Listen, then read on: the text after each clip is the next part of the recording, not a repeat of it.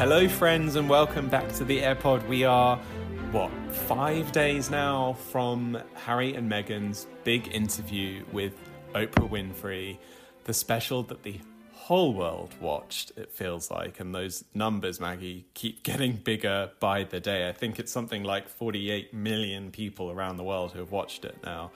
Um, how are you holding up? You and I are not together today. I think I should preface this with saying that you are currently on the road somewhere. so I've, I've seen you, Omid, quite a few times this week, but always in passing, waving from afar, each of us going to separate interviews all over the cities. so it's only fitting that when we catch up on this podcast, I'm in a car coming back from an interview, you're somewhere else in London in between interviews. But you know, this is what this week is all about. I think it captures how much this interview has taken the world by storm. I mean, like you say, the numbers are incredible. The interest in the US, in the UK, so many countries, you know, aired this interview that it's becoming larger than just the royal family. This is sparking so many important conversations. It's really been just an incredible week. Yeah, and I I think you know, listen, I've covered my share of big tours. You've been on, on some of those big tours too, and obviously been there for the big moments, uh, the, the births, the weddings, the engagements. They are huge historical moments to the royal family, but I would say, and I've certainly spoken with a number of other royal correspondents around this time, this feels like perhaps the biggest story mm. that I've covered in, in my, gosh, 10 years of covering royals. yeah. It's interesting you say that because I think and I wonder why it is. I, for me, it's because it's it is it's it's bigger than the royal family. You know, it is the royal family and the monarchy and the institution, the firm, whatever you want to call it. Um, but then, you know, we're also talking about mental health, about race, about America, about the UK, about the, the world, the Commonwealth. You know, there are so many bigger issues that all of a sudden are exposed and people want to talk about. And it's really because of this interview, which is, again, just a, a, spectacular thing to be a part of. Yeah, it's very interesting to be, you know, we're sort of five, five or so days beyond the original air date now, a little less for those of you in other parts of the world. Um, I think in the UK it was just the day afterwards that people here got to see it for the first time. But we're now almost coming off the big stories, the big coverage of the interview, but we're entering really interesting conversations, as you say, on issues surrounding race, uh, mental health, and, and, and the many other points that were brought up by the couple. It's been a real time of, I think, reflection for many, but it started some really interesting conversations. And I'll be having some of those later on in the show, or, or I should say, I've already had. Um, I've found various uh, little corners across the city to to conduct uh, Zoom calls. Um, but later in the show, uh, you can catch up with the conversation that I had with Dr. Shola Mos uh, Shogbamimu, who you will have no doubt see on a number of, of various shows throughout the week, sharing her thoughts on the conversation surrounding race that came up uh, after Harry and Meghan's interview. Of course, for those of you who haven't seen it, and I would imagine that there are none of you that fall in that category, Harry and Meghan uh, made a very uh, shocking revelation about uh, an incident or racist incident happening within the royal family itself. Uh, both Harry and Meghan spoke about uh, a member of the family, unnamed. We just know it's not the Queen or Prince Philip who had raised concerns before the birth of Archie about the colour or the potential colour of his skin. It was, I would say, Maggie, the story that dominated the initial coverage that followed the interview. And I don't think, listen, I, I knew that there would be some big moments coming out of this interview because, of course, it's the first time we're hearing them speak. But I don't think anyone was quite prepared for just how jaw dropping certain moments would be. Yeah, what did you think, Omid? I mean, I remember us talking about this last week, speculating, and I think often these interviews are very overhyped, right? They they they say there's going to be bombshells, and there's one or two news stories that come out of it, but if anything, this was underplayed. I mean, this was bombshell after bombshell. Uh, were even you surprised? Listen, I, I, think anyone that claims to have known what was coming out of this interview is lying yeah. because this was kept under lock and key. You know, Harpo Productions, Oprah's production company, really did. I mean, I've, I've been in this industry for a little while. I have seen things leaked. I have received leaks over the years. There is always a leak. And so for this to remain under such tight lock and key. You know, I have friends working at CBS who had no idea what was going to be in the interview. I think that final tape didn't even enter the sort of orbit of the network until very much at the last minute. So yes, a lot of that came as a surprise to us, and I think uh, you know that leads me to the other big talking point of the week, which of course was uh, Meghan's own very candid remarks and the stories that she shared when it came to her own mental health and the struggles that she faced as a working member of the royal family. You know, I think I think many knew that it was a very difficult time for her. Um, but this was the first time that we heard the Duchess A speak about it herself for the first time, which I think is very important for us to have a better understanding of how it was she was feeling at those times, but also uh, to hear how open she was when it came to talking about suicidal thoughts and really the, some of the darkest moments that she had faced during her time living here in the UK. Um, we we heard the story of a very isolated Duchess, who I think, listen, on the outside, and this says so much about humans in general, from the outside, it looked like she was always strong enough to get through everything, no matter what the attacks and the press were, no matter what she was dealing with internally. Out in the field, on those royal engagements, on the tours, there was nothing but professionalism and a smile, which I think for us to then learn that things were so different behind the scenes um, came as a shock to many. And, and that'll be something that I'll be talking about later in the show with Bryony Gordon, well known mental health advocate here. Many of you will know her from uh, the work that she did with Prince Harry on Heads Together.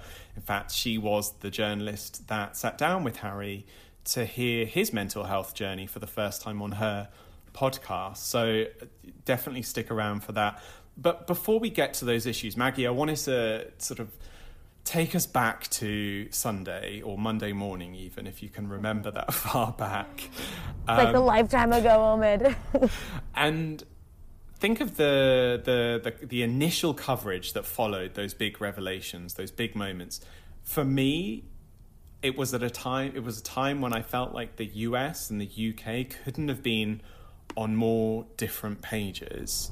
We hmm. saw such different. Yeah uh, reactions in the US. I think there are many people who are so keen to hear Meghan's story. You know, one of one of your own in the House of Windsor, someone that I think an underdog at points that people really championed, and they, you know, I think we've known that it wasn't a story that ended well, but I think that there are many people that wanted to hear that from her own from her own mouth, and were shocked at what they heard.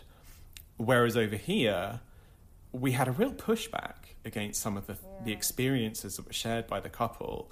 Um, you know, it, it, it, takes a very strong individual to challenge the monarchy or to highlight uh, the flaws of the institution in such a public way, especially a couple who. You know, I, I think most most of you listening would know this by now. Who have such sort of divided opinion here in the UK. People either love the Sussexes or yeah, they don't. It's emotional. I think what was interesting too, Emma, is just this this universal reaction to it and interest, right? Again, whether whether you love them or you don't, there is passion there. You know, we were outside of Buckingham Palace practically every day this week, um, and there was just, especially early in the week, just a storm of broadcasters. I mean, that place was packed with people doing live shots and interviews, and you could just see uh, this international reaction. I mean, this was the story people were talking about this week.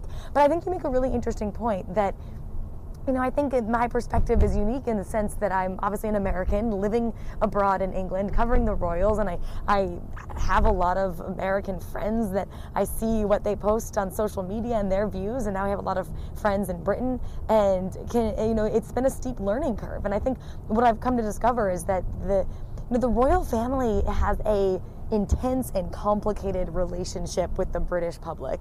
And it's difficult for Americans, myself included, to really understand. You know, if you haven't grown up with it, I think it's not something you can ever fully grasp. It's almost like intrinsic to the British people. Even interviews I've done in just the past few days, you know, with young people, with older people, with hardcore royalists, with people that definitely side with Meghan in all of these issues, they all kind of say that they don't really know what the future holds, but they also can't imagine a UK without the royal family. It's all this country's really known. And so that's an interesting perspective to, to, bring to this conversation. And I think you also saw a lot of that in the coverage over here. You know, people take a very critical eye. And, you know, they always are uh, very quick to remind everyone that taxpayer money pays for the royal family. And, you know, it's definitely something that's a part of um, your daily life here. Mm-hmm. Now, if you if you flip that around, and I, I, I sort of think about the way I t- discuss it with my American friends, I think a lot of people, you know, saw um, Meghan as an American. They saw a lot of themselves in Meghan. And, and, and when she came over here and um, you know, had accusations against the royal family, exposed things within the royal family and the institution, made these revelations. A lot of people were shocked and um, saw, you know, a, a, lot of things and uh, issues that they've dealt with themselves. I think when Meghan made those, you know, accusations of racism within the institution and the royal family, a lot of Americans have also felt similar, uh, similarly. Uh, I think a lot of Americans have also faced racism inside institutions, and so they identified with Meghan. And I think that's a very powerful connection, and a lot of people have been, you know, looking up to her on social media, um, praising her for taking on such a large, if not the largest kind of institution out there, right? The royal family. And for me, Omid, you know, at the end of the day, whether you I don't want to make this about taking sides, but you know whether you identify more with um, the royal family or with Meghan and Harry, I think what's really incredible is that you know here we have a couple and a, a woman who has kind of uh, brought these issues to the forefront, really taken on uh, this institution that is centuries old and pushed them back on their heels. I mean, we see them on the defensive this week, and that's an incredibly powerful thing to see happen. Yeah, and that defense was very interesting to watch uh, roll out because, of course, you know, immediately after the special aired, it was silence, of course, from the royal family, and you know, we had heard from those uh, sources close to, to the palace that they were there was almost a sense of wanting to wait and gauge the mood of the nation before saying anything. You know, the, the show aired Sunday night in the US, Monday nights in the UK.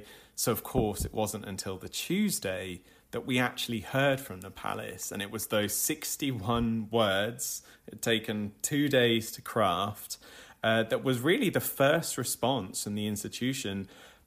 Not just about the, the claims that were made when it came to racism and Meghan sharing her own very personal mental health story, but just to get any kind of read on how that interview, an interview that the no member of the royal family had watched beforehand, I would have imagined that there were many watching on that Monday evening in the UK or somehow on the Sunday night. I know a lot of people over here subscribing to all sorts of VPNs to try and make it work. Um, but yes, we had we had that statement from Buckingham Palace on behalf of the Queen. I'm going to read it out to you. I mean, you probably know it off by heart by now. It has been analysed to death at this point, but um, it says the whole family is saddened to learn the full extent of how challenging the last few years have been for Harry and Meghan.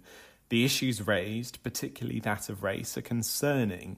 While some recollections may vary, they are taken very seriously and will be addressed by the family privately. Harry, Meghan, and Archie will always be much loved members of the family. Now, we could probably spend a whole podcast just analyzing this particular statement. And and I would say that coverage this week has borderlined on that at times.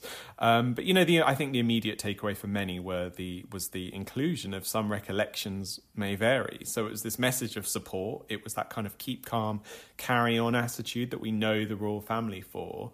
But this subtle I don't I don't want to call it a seed of doubt, but I can't think of any other words to use uh, that was planted alongside that. And I think for many in the UK who were already quite ready to not believe what was said, it was almost just what many needed to hear to stop taking them seriously. And then, of course, we have seen since then that a lot of the coverage has really focused on anything but the fact that the couple had spoken about racism. So it's been really interesting to see, you know, the kind of wheels in motion of the institution of the monarchy. You know, it's of course in the name of the Queen, but let's be under no uh, let's not kid ourselves that there weren't many individuals involved in this process. And in fact we heard from sources how uh, there were consultations with other members of the royal family uh, trusted private and very senior aides at buckingham palace were drawn into this as well. So this was really the response from the palace. And for some it felt like not enough. I, I, I think that also depends on which side of the pond you're on as well. And and again, it sort of comes to this uh, UK US perspective on things. It continued to be different even after this statement dropped.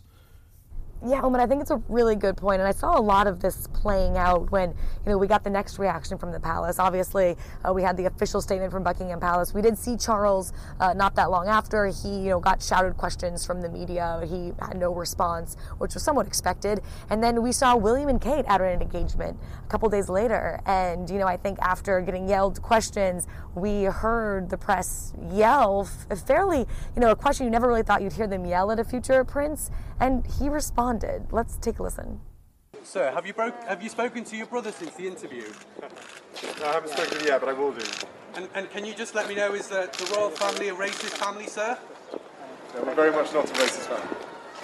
You know, I think what was so interesting about this was not so much the response. You know, I think what else is he going to say? Of course, he's going to d- deny it. Um, but I think it it was the fact that he even responded and I think on top of that was the fact that here we are, this situation that has, you know, resulted as from from the revelations made in the interview, where the future king of the country is being asked if his family is a racist uh, in the middle of a working engagement, and I think that that, you know, at that moment, I think for many you realise that this isn't a private family matter as, as, as the Queen had put it in her statement, this is a constitutional matter.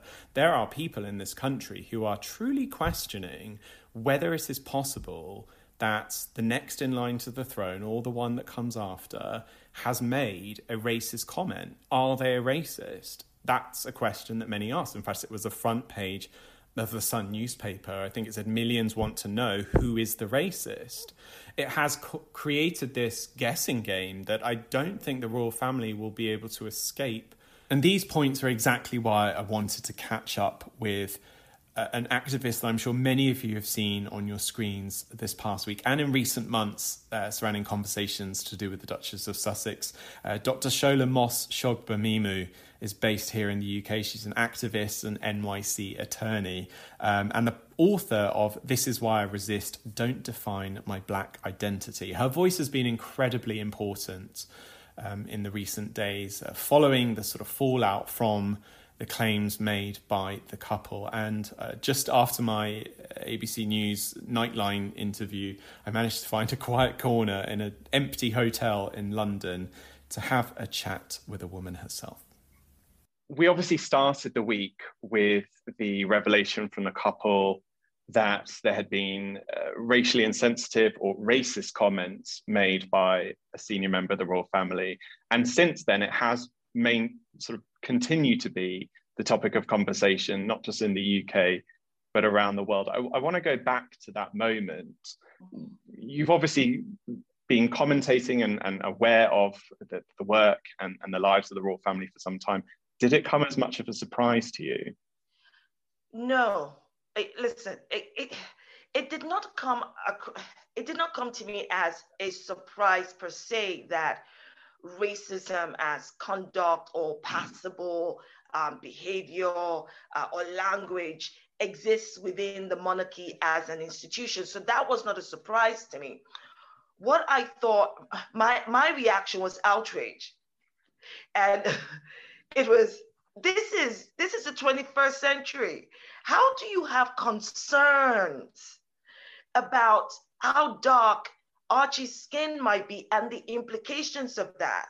And th- this is where people fail to draw the line. People go, well, you know, families always have conversations about, well, you know, um, what's a what's a child going to look like? I'm like, well, no, but those conversations don't have concerns attached to them you know, I, I always went, well, my kid's gonna have my husband's nose or my nose.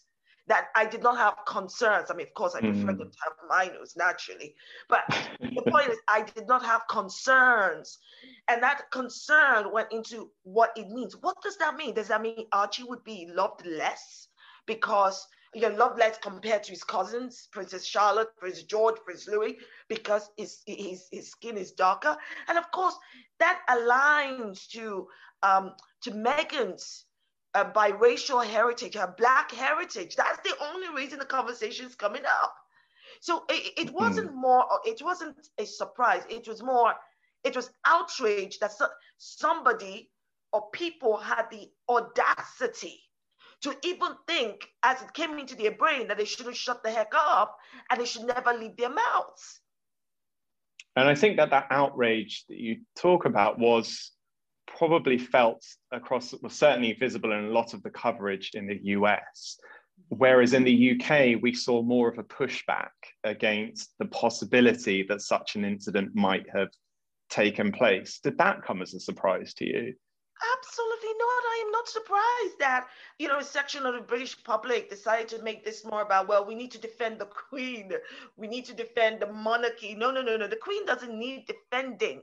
This was not an attack on the queen. The, the point is, we've seen this time and time again. Anytime we want to have those real hard conversations about institutional racism in the in the United Kingdom, you get pushed back with, well, Britain is the least racist country. I'm like, if it's the least racist, it means it's racist. Are we not speaking English? There's nothing least about racist. And, and then people automatically want to make this about you're smearing an entire country, clearly not understanding or willfully, deliberately choosing to ignore what it means for structural racism to work in this country and the legacy this country has, you know, from, from the British Empire which is steeped in slavery, steeped in colonialism, all of which was about dehumanizing the Black identity. There's no other way they could have justified enslaving millions of Black people, not just here in Britain, but across the pond when, when you know, America was still colonized by Britain. And then thereafter, when America won its, um, when it won its independence, and it carried on with that legacy. So there are British people, white British people, who don't want to accept it because their way of life is predicated on the denial of an equal value of life and liberty to black people and ethnic minorities. It is it is white supremacy 101. Mm-hmm. Do you think, you know, we've of course out of all royal family members, the only two that we've heard speaking about unconscious bias or the existence of racism in this country are were Harry and Meghan. Mm-hmm. And that, of course, remained the case throughout the couple's entire time as working members of the royal family, including when Meghan was at the receiving end of uh, racially charged commentary or racially insensitive commentary, and uh, in many cases, outright racist uh, stereotypes and, and language used around her in sections of the sort of public, but also in the media. Do you think that perhaps if the royals had been more outspoken about that, we may have felt differently about the statement that we received from the Queen just a few days ago that raised concerns over the claims, but then quickly put it as an issue uh, of, of private family matter?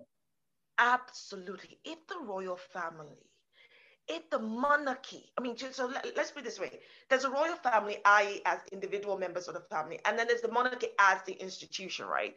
If they had, if they had done anything that publicly denounced the racist undertones of the negative press against Meghan, that would have gone a long way because the, the negative press helped to shape public opinion about her.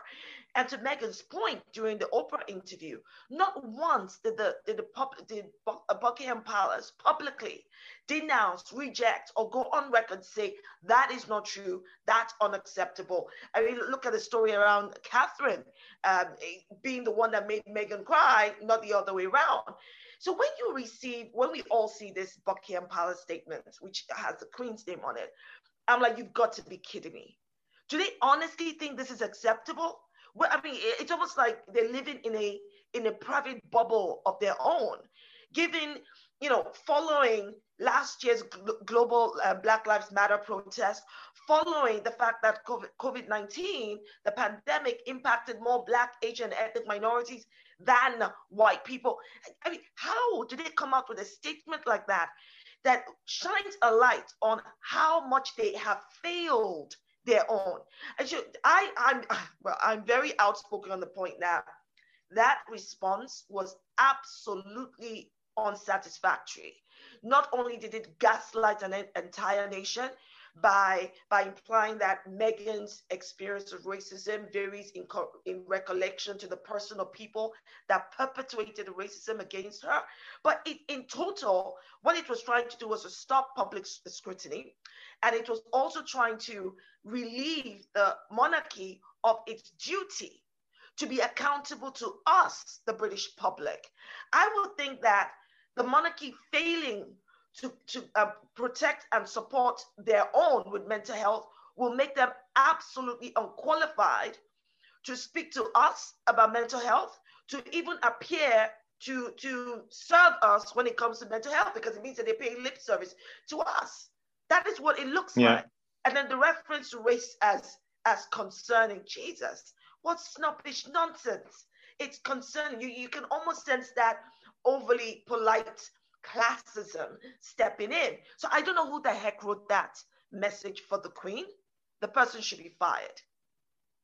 Well, as you say, I think using the word concern about an issue, uh, listen, I'm concerned about whether my parking ticket has run out, but my feelings towards racism are much stronger. And we haven't had that conveyed to us by the royal family. And of course, the next day, we had William address the, the topic himself uh, but simply by uh, denying that there was any racism within the family, it puts us in a position where many will be feeling like not enough has been said because what we face here is the possibility, and of course, no names have been made by Harry and Meghan. They've only said that it wasn't the Queen or Prince Philip, but the possibility that the next in line to the throne or the next after that could potentially be a racist.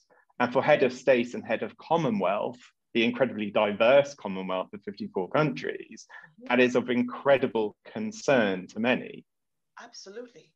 You, you would expect that the monarchy understands its role as being as being leaders to help steer the country. Yes, figurehead in, in, in most part, but still, people will look up to them.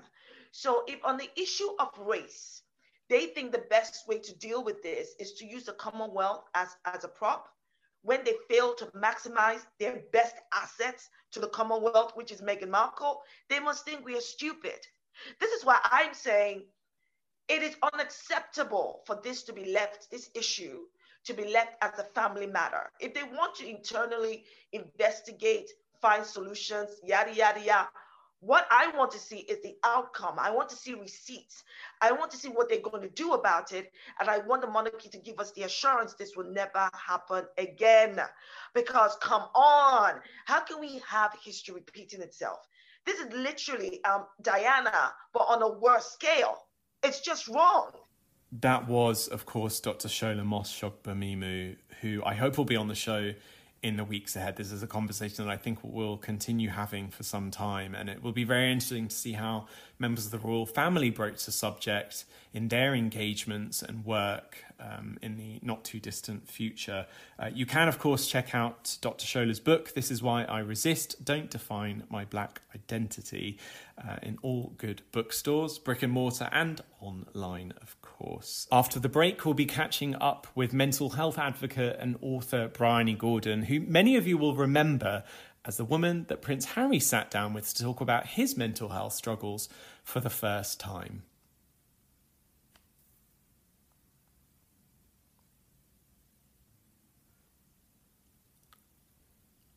Welcome back. Well, whilst the Oprah special was a chance for viewers to get a look at Harry and Meghan's new life in California, including the very exciting news that they're expecting a baby girl, It was also an opportunity for people to get a better understanding of why the couple made the very big decision to step away from their working roles. And whilst we have often had insights into some of the reasons behind that decision, no one was quite prepared for the revelations that the Duchess made about her own mental health. Look, I was really ashamed to say it at the time and ashamed to have to admit it to Harry, especially um, because I know how much loss he suffered. Mm-hmm. But I knew that if I didn't say it, that I would do it, and I, I just didn't. I just didn't want to be alive anymore. I'm joined now by mental health advocate, author, and journalist Bryony Gordon, who many of you will remember having sat down with the Duke of Sussex in 2017 to talk about his own mental health journey for the very first time. It was a conversation that went on to really open many others about mental health and breaking down the stigma surrounding it. She was also involved in Prince Harry, Prince William, and the Duchess of Cambridge's extremely successful mental health campaign Heads Together. So I'm very lucky to have you with me today, Bryony.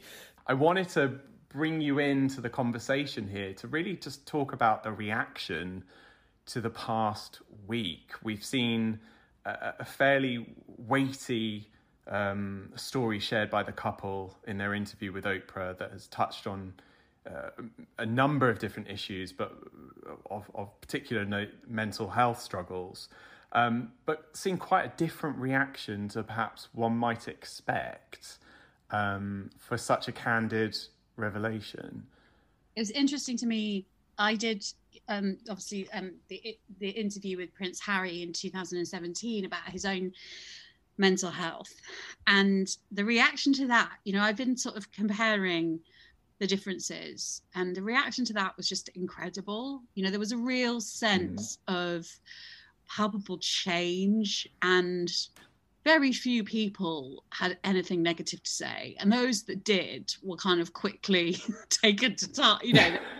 There wasn't and there was no sort of uh, you know there was no sort of wagging on about them. You know it was it was just it was it was it was it was broadly speaking so positive. And i felt as someone who has a history of my own mental illness and who um and, as a mental health campaigner, I, I, felt so full of hope, you know, and I was under no illusion that we were, you know, the the the the the, the problem, you know, the, the the mental health battle was in any way won. Do you know what I mean? But it mm. is quite stark to see how here we are. Um, four years later is it five i can't my maths is terrible um four years later and to see how how very different how starkly different the response has been to what was said in the Oprah interview, and um, and I do find it quite you know dispiriting as, as as a mental health campaigner that you you know a lot of the reaction has been sort of what I would say is gaslighting, you know, um, yeah, to sort of to sort of to have someone explain that they were suicidal and then to be told that they um, that you know, on, on, in many cases on national television, um, that you know the, the, the, the presenter doesn't believe her. Um, you know, I think one of the, po- the, the the phrases used by, I mean, the, the the most obviously the most kind of obvious case is, is that of Piers Morgan on Good Morning Britain, and he, yes, you know, and he described her as the Pinocchio princess, and this is all turned into a huge sort of story about freedom of speech, which I sort of got it, it's got away from the the issues actually I feel that we really need to be focusing on, which is how uncomfortable we are talking about suicide. Um, certainly in the UK, I can't speak for other countries, but I imagine it's not much better.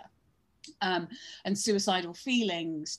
Um, you know, I, I, did a campaign actually shortly after the interview with, with Prince Harry, uh, with with the with the then M- Labour MP Luciana Berger, and we wrote a letter to, um, to to newspaper editors and television broadcasters, news broadcasters across the UK, asking them to change their language around suicide and how they reported it. So we know that we shouldn't be saying things like committed suicide. It should be died by suicide because, mm-hmm. or completed suicide, because, um, you know, it isn't a crime to, well, it used to be a crime to, um, to, to attempt suicide until the 1960s, actually.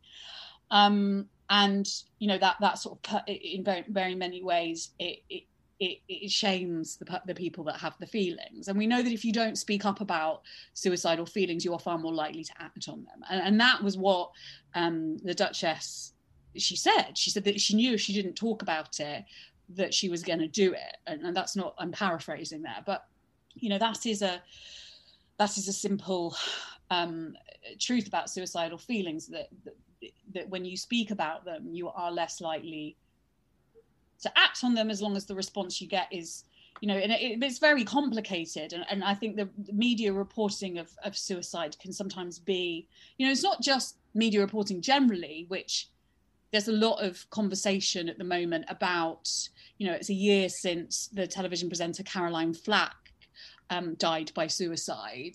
Um, and i think there's a documentary coming out that about how you know one of one of the reasons she was so distressed was because of coverage of something that happened with a boy you know just coverage generally i think over time and but also kind of trolling on social media i mean this is yes. me i think that this the reaction to this story and not just from the media because i think we can sort of i think we really need to ask ourselves questions about are you know everyone needs to ask questions about their own place in this conversation because you know the media will keep printing stories that are um you know that, that are harmful as long as people keep clicking and reading them you know? Yeah. and well and good i can sit and go it's disgusting but i'm still reading this stuff you know? And yeah i'm sort of getting away from the conversation uh, the point but for me it's a much wider conversation about sort of why we feel the need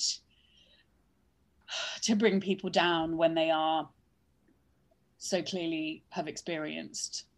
Yeah, I, I, I think for those listening, they'd be very interested to hear just how different the coverage has been here in the UK. Because in the US, I think there has been a largely sort of sympathetic outpouring following the Duchess's candid um, revelations because I, I, think there are so many who are invested in her story in a very different way over there than they are here in the UK. She, of course, was the American in the House of Windsor. I think people really rooted for her in that situation. And then to hear how difficult it had been during those times has seen a very different response to here. And, you know, I think one of the things that really stood out to me and I would say troubled me in a way was seeing uh, publications such as the Daily Mail almost the day after um, sharing such a difficult story to share uh, conducting a poll of whether she should have her title stripped from her.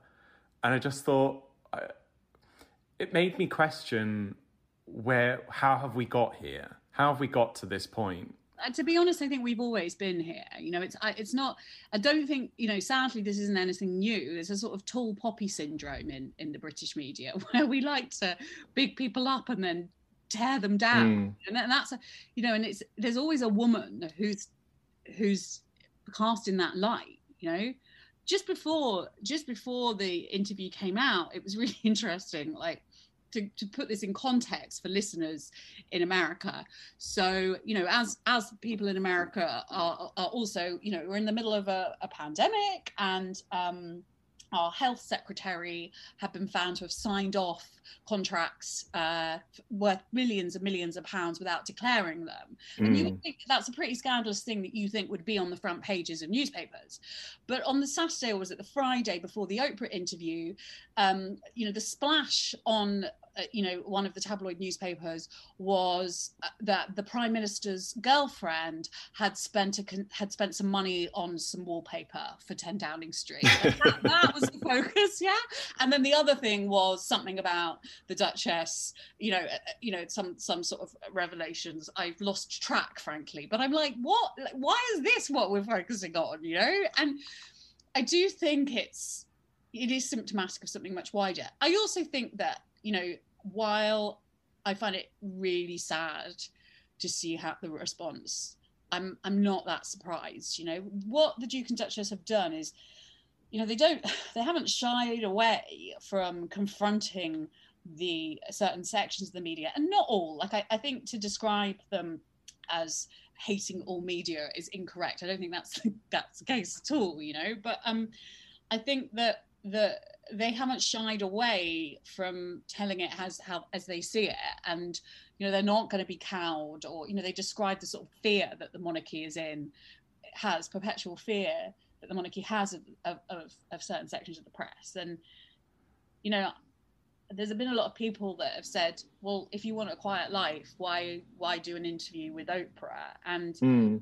and, and i think that it's like they you know the fact that they know like it's almost like th- this is a bigger thing than them i think even you know like i think they do it because they know they have the platform and the resources to take on um, certain sections of the media in a way that other people maybe don't who are kind of screwed over you know on a regular basis so to speak. I, mm. Am only speaking for what I, the, the, my understanding of it. And listen, I, you know, this is a tricky, you know, I find this uncom- difficult because I'm a member of the media. Do you know what I mean? Like, Likewise. I have spent 20 years writing for the Daily Telegraph. Now, listen, you know and and that's where you know and the telegraph is a newspaper that has allowed me to that's where i started doing my mental health campaigning you know so i get very torn on this because on the one hand i see the great work that so many newspapers do you know?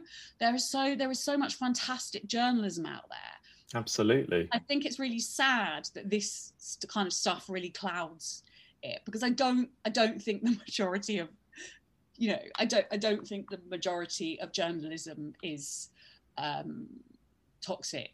No, and I would I would say that royal the royal beat in itself is a sort of very different ball game to the way you know straight news is covered in the majority of the papers. I think that there are some slightly different rules um, when it comes to reporting on members of the royal family. I think I've often said this on, on this show actually. Is I, in the UK, we have a very, an almost unhealthy relationship with members of the royal family. We, there's a sort of sense of ownership there that we don't necessarily have even towards certain celebrities.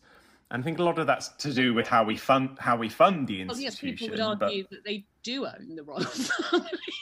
you know, I, you know, that's the thing. So I can sort of see that. Like, I, I think there's, listen, again, I think there's a much bigger conversation than Harry and Meghan going that needs to be had here, you know, that in the year 2021, you know, and I, I'm not suggesting, you know, I'm not a Republican clearly, or, you know, but it's, it's, it's, these are, these are questions that have like these are conversations that people mm. in the UK have been, sort of been bubbling under, and this is sort of given. Um, it's it's sort of it, it's it's it's sort of taken the I don't know what's I'm trying to think of what the, the metaphor is, and my brain's a bit scrambled. um, We're all in that place, I well, think, this, at this point. You know, it's like the the it, you know, it's it's like people have been it's it's allowed people to vent yes.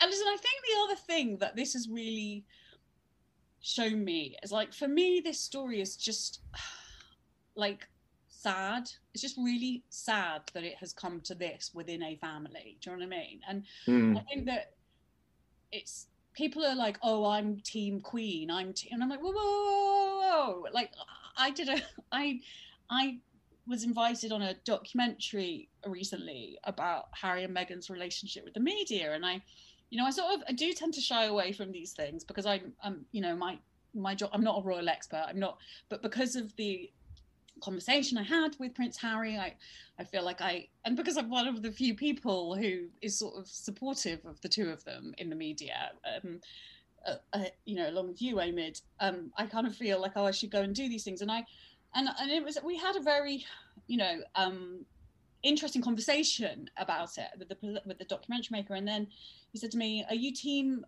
harry or team william? And i was like what? Like, do you have to pick? Just answering that question. I was like can't you just be team human? And um Oh, Omid, I don't know. Look, to me, it's like, um, personally, my feeling about it is that what I want to be now focusing on is like, can we be talking about some of the amazing suicide prevention organizations out there? You know, because this to me was was, and I think that the Duchess saw this as well as an opportunity to, you know, we do know there is a there is an actual, and I'm gonna the Papageno effect okay it's described as. And it's the effect that mass media can have by presenting non-suicide alternatives to crisis.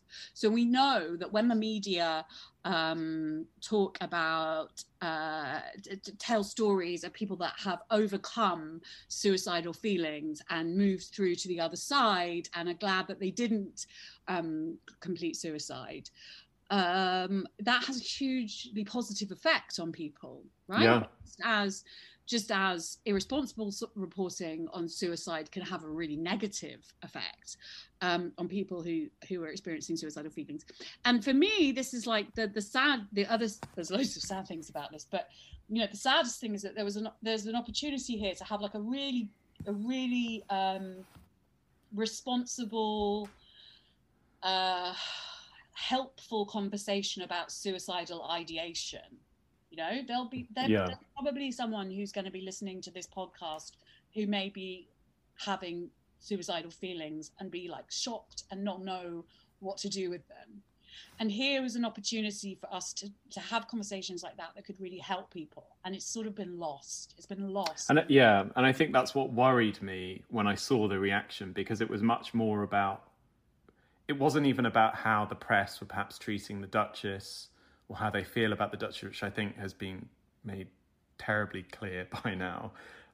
But it was about how that may affect others. And of course, we heard then the remarks that you said that Piers Morgan had made on Good Morning Britain earlier in the weeks, doubting uh, Meghan's claims, resulted in Meghan making a complaint to the head of the network, ITV in the UK, for that very reason. It wasn't about his criticism of her, it was about the possibility that by claiming that this story was was nothing, that it was made up, would actually put others off ever wanting to open about their own experiences or, or people contemplating getting help that are now put off by that. And I think that that kind of victim shaming that we've seen a little bit of this week is incredibly dangerous. And it's why I wanted to talk to you because you are so knowledgeable in this space and, and I know that you've sort of having your own interactions with the couple, you've obviously gotten to know them well. You would have known exactly why this would have been so important for them to share something like this.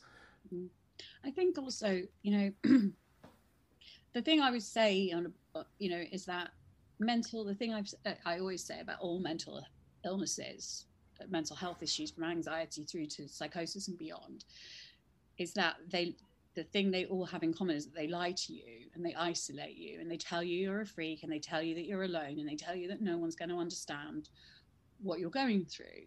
They cause you to kind of gaslight yourself, right? So it doesn't take much for people to go back into themselves.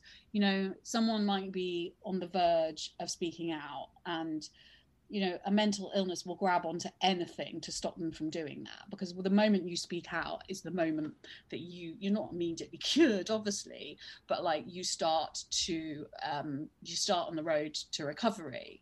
And so people hearing you know it took me back to when i was a little girl and i was really very unwell and and a lot of the time i'd be told to stop being a drama queen you know, like oh guttural, you know, the guttural God. Thing. And um, you know, I think that it's so it, it's really important that we, you know, to be honest, it doesn't it doesn't really matter whether you believe if someone's suicidal or not. The point is that they're telling you it, so they're clearly in distress. You know. Yes, exactly. I think there's a I think there's a there's this real um switch, and I'll you know like I, I here I remember I remember doing a talk about mental illness at um, a festival a few years ago, and I remember at the end a, a, woman stood up and she, you know, when we got to questions, and she said, um, "My daughter says that she is depressive and that she's sometimes suicidal, but I just think that she's attention seeking."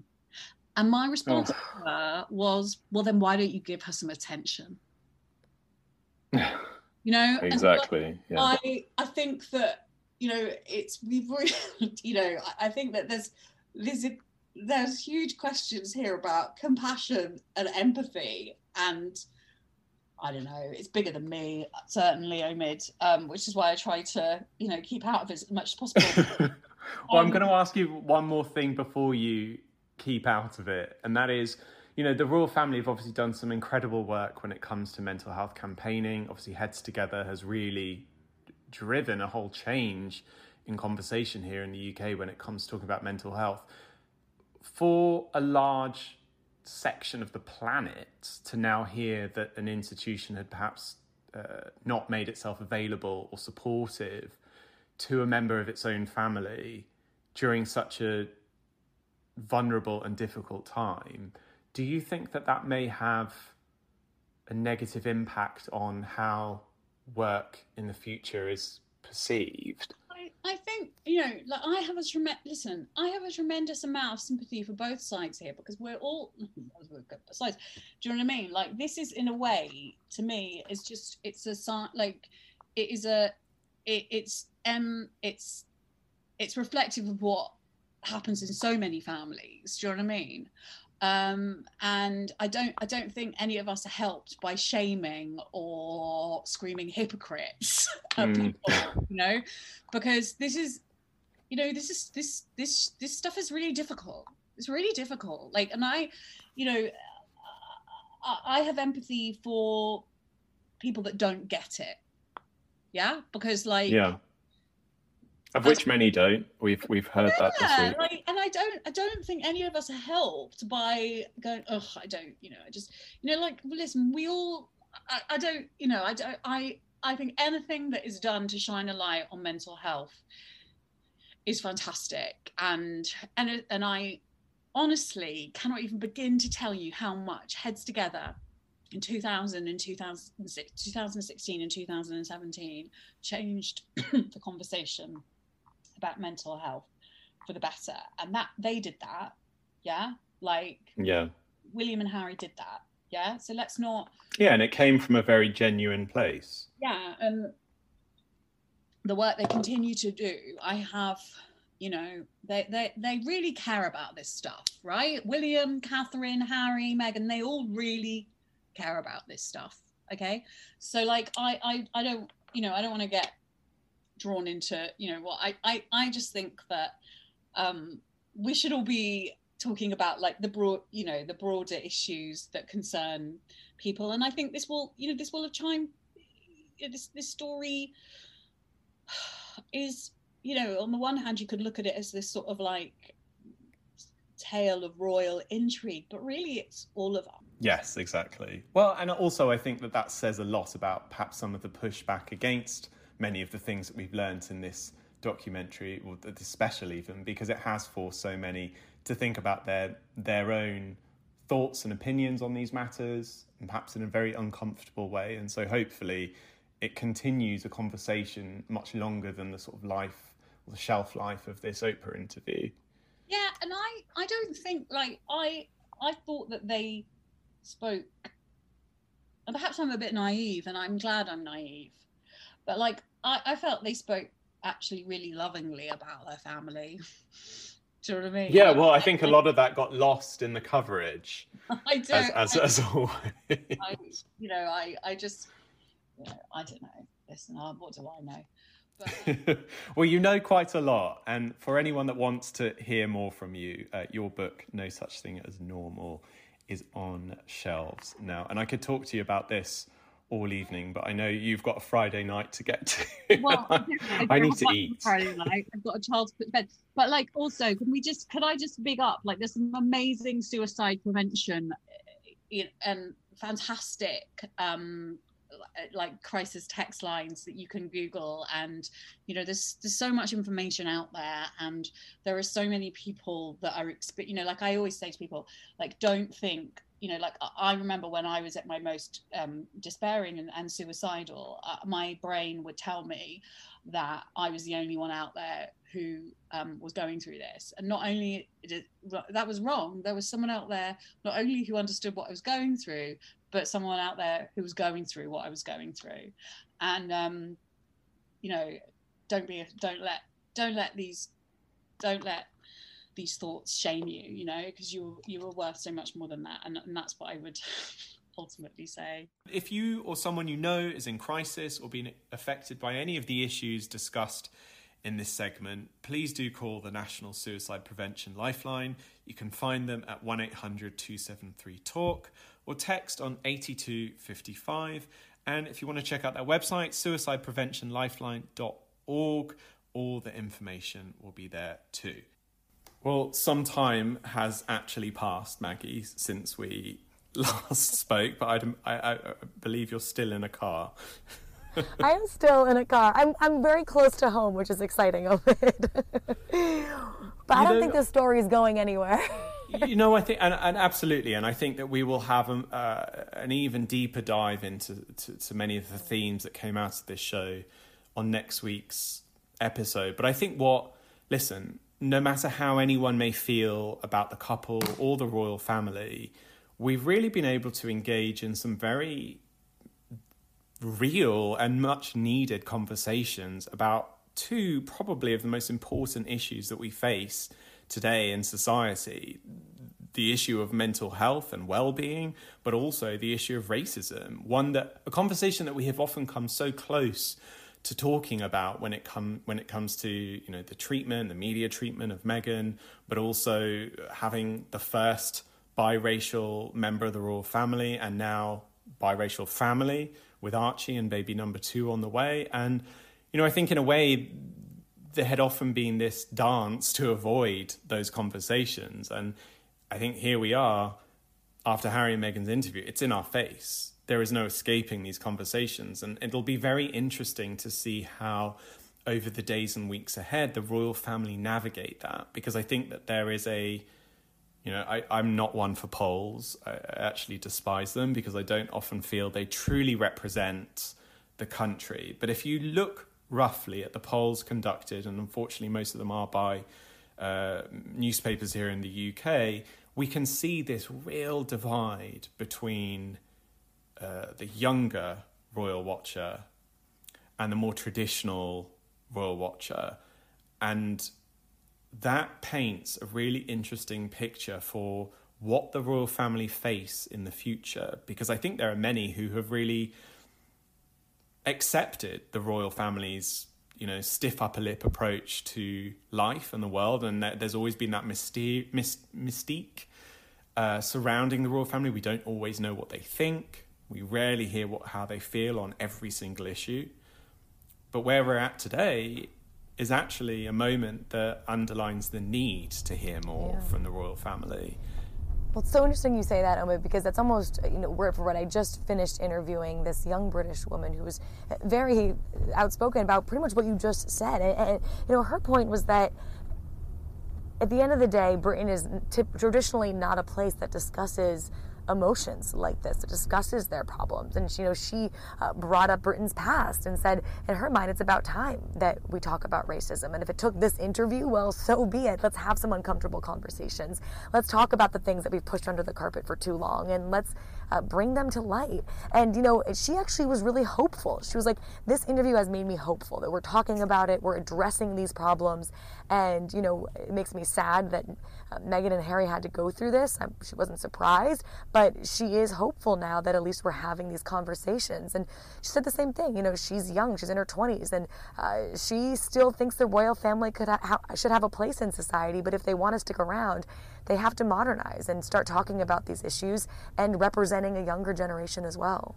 You know, it's interesting because, of course, that younger generation will be the ones that one day dis- possibly decide the future of the institution. And, you, you know, I think that amongst that section of society there are many people waiting to hear more on these matters from the royals. So mm. I don't think it'll be something that will disappear in the way that we sometimes see the royals hope hoping that stories do often do, and, and they do.